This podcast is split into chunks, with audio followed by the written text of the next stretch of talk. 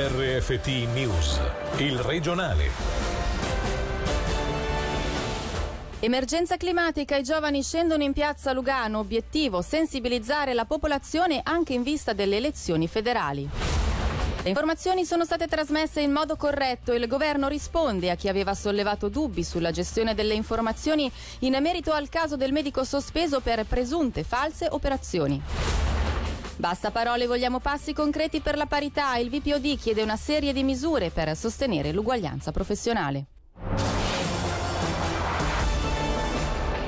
Buonasera dalla redazione. Il clima torna a far parlare anche in Ticino. Nel giorno della manifestazione mondiale, anche a Lugano, da pochi minuti i giovani del movimento Sciopero per il clima sono in piazza per protestare contro una situazione giudicata sempre più drammatica. Un evento che vuole essere un'ulteriore occasione per spingere il comune a dichiarare lo stato di emergenza e invitare la popolazione a partecipare all'evento del 28 settembre a Berna. Per il movimento sentiamo Daniel Barta. Oggi in pratica alle 6 ci sediamo in cerchio in Piazza Riforma e lì condurremo la nostra riunione, ci organizziamo, portiamo avanti i nostri progetti e oggi la rendiamo diciamo pubblica, quindi la facciamo davanti ai passanti e soprattutto davanti al municipio. Il clima deve essere un fattore molto importante di scelta per le prossime elezioni federali.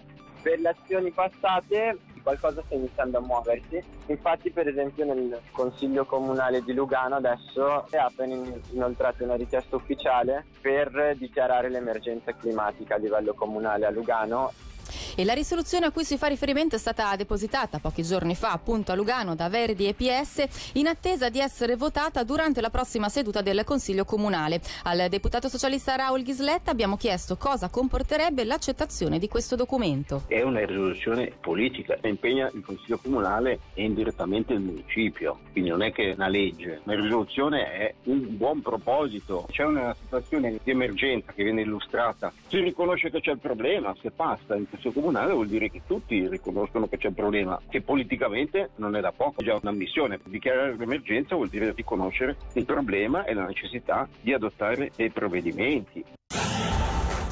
Le informazioni sono state trasmesse nei tempi corretti. Il Consiglio di Stato, rispondendo ad un'interrogazione della socialista Gina Lamantia, chiarisce il passaggio delle notizie tra DSS, governo e magistratura in merito ai possibili interventi falsi effettuati da un neurochirurgo dell'Ars Medica. Tra i punti sollevati anche un presunto ritardo nella sospensione del medico dalle sue mansioni lavorative. Ci dice tutto Angelo Chiello. Solo dopo l'apertura ufficiale di un procedimento penale, in questo caso il 14 agosto, le autorità di polizia sanitaria possono confermare confrontare l'interessato con le accuse mosse nei suoi confronti. In poche parole, il passaggio di informazioni tra DSS, governo e magistratura in merito alle presunte operazioni false ad opera di un neurochirurgo dell'Ars Medica è avvenuto secondo l'iter burocratico prestabilito che non ha ostacolato o rallentato le indagini in corso o l'adozione di eventuali misure urgenti. Il caso, ricordiamo, è quello avvenuto ai danni di alcune persone che tra il 2018 e il 2019 avrebbero subito almeno quattro operazioni fasulle, non notando miglioramenti delle condizioni di salute si sarebbero rivolte al civico di Lugano facendo poi partire le segnalazioni. Mafiosi e camorristi come terroristi. Un'iniziativa parlamentare di Giovanni Merlini chiede un inasprimento del codice penale per il reato di organizzazione criminale. Sentiamo il mio atto parlamentare vuole proprio rispondere a questo rifiuto sostanziale da parte del Consiglio federale di tener conto delle richieste sia del Ministero Pubblico federale sia delle procure cantonali e anche della conferenza dei direttori cantonali di giustizia e polizia che hanno sempre chiesto di aumentare almeno a 10 anni la pena massima massima per l'appartenenza o il sostegno ad un'organizzazione criminale eh, contro la resistenza del Consiglio federale che non lo ritiene opportuno, benché sia noto che le infiltrazioni e le ramificazioni di queste organizzazioni siano sempre più frequenti, non solo nel Canton Ticino e anche in altri cantoni. Turgovia forse è il cantone che ha fatto parlare di più, non dobbiamo pensare che esistano soltanto le organizzazioni terroristiche, ma ci sono appunto anche questo tipo di organizzazioni che non sono meno pericolose.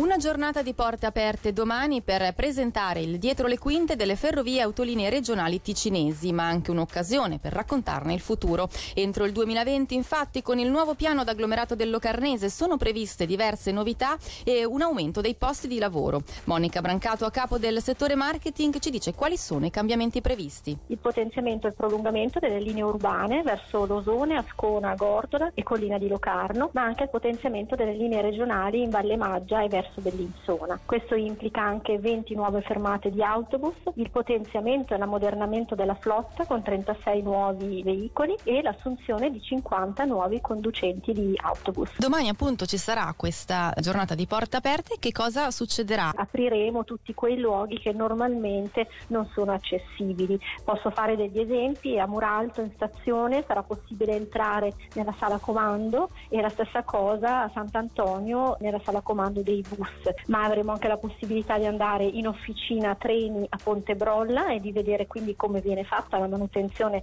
del materiale rotabile e in stazione sempre a Ponte Brolla ci sarà la possibilità di capire come viene gestita la manutenzione della linea ferroviaria. Abbiamo pensato di agevolare la popolazione venendo da noi con il trasporto pubblico e scaricando il biglietto sul sito centovalli.ch il trasporto gratuito è offerto nelle zone incluse dove circola circolano sostanzialmente le nostre linee bus e treni.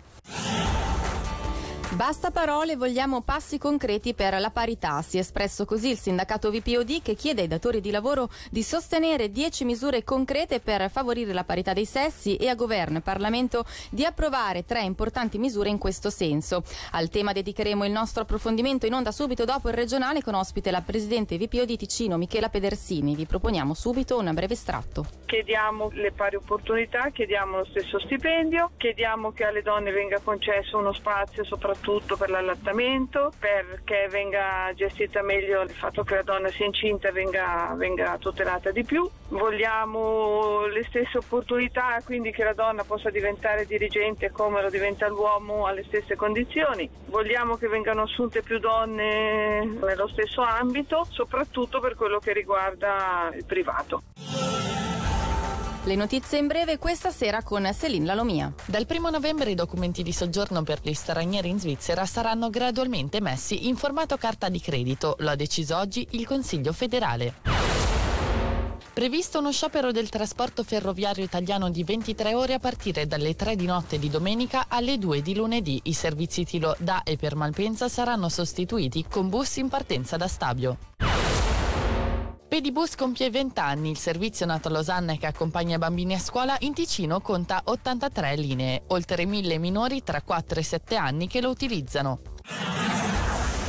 Lugano Bike Emotion sbarca in città. Si tratta di una prima a livello svizzero e per la terza edizione, il prossimo fine settimana, gli organizzatori hanno deciso di portare la mountain bike per le vie di Lugano. Tra i partecipanti anche Fabian Cancellara, che si cimenterà nella prova contro il tempo sabato. Domenica toccherà invece al campione del mondo Nino Schurter. Sentiamo il, preside- il vicepresidente della manifestazione, Vanni Merzari. La novità maggiore è il cambio di location. Per due anni abbiamo fatto il circuito a Verona, che era molto bello, però era molto difficile da raggiungere per il pubblico e quindi ci siamo detti dobbiamo fare qualcosa di eccezionale, dobbiamo portare una gara di mountain bike nella città di Lugano che si presta molto con il percorso abbastanza salita di sci. Domenica 22 ci sarà l'ultima tappa, un vero e proprio campionato svizzero, sono iscritti oltre 400 biker. Sabato c'è una gara a cronometro da Lugano Melide ritorno, contiamo circa 250 iscritti anche in questa gara. Alex Fontana spinge sull'acceleratore contro il fumo. Il pilota, il pilota ticinese intervenuto a rafting questa mattina su Radio Ticino ha spiegato come sarà testimonial fra poco più di un mese in una campagna per spingere le persone a smettere di fumare sono soltanto uno dei testimonial della campagna. Si tratta di stopgather.ch, cioè sia il sito che la pagina Facebook. Praticamente è una campagna che inizierà ufficialmente inizio novembre per un mese. L'obiettivo è quello di aiutare le persone che lo desiderano a smettere di fumare. Tramite delle attività che poi verranno promosse anche sulla pagina Facebook si cercherà di motivare le persone a smettere di fumare. Io non sono fumatore, però mio padre lo è, vedo comunque gli effetti che ha sul corpo e secondo me è una cosa che può aiutare certo. qualcuno a smettere certo, è, certo. è ottimo. E questa era la nostra ultima notizia dalla redazione. Grazie per l'attenzione e buona serata. il regionale di RFT, il podcast su www.radioticino.com.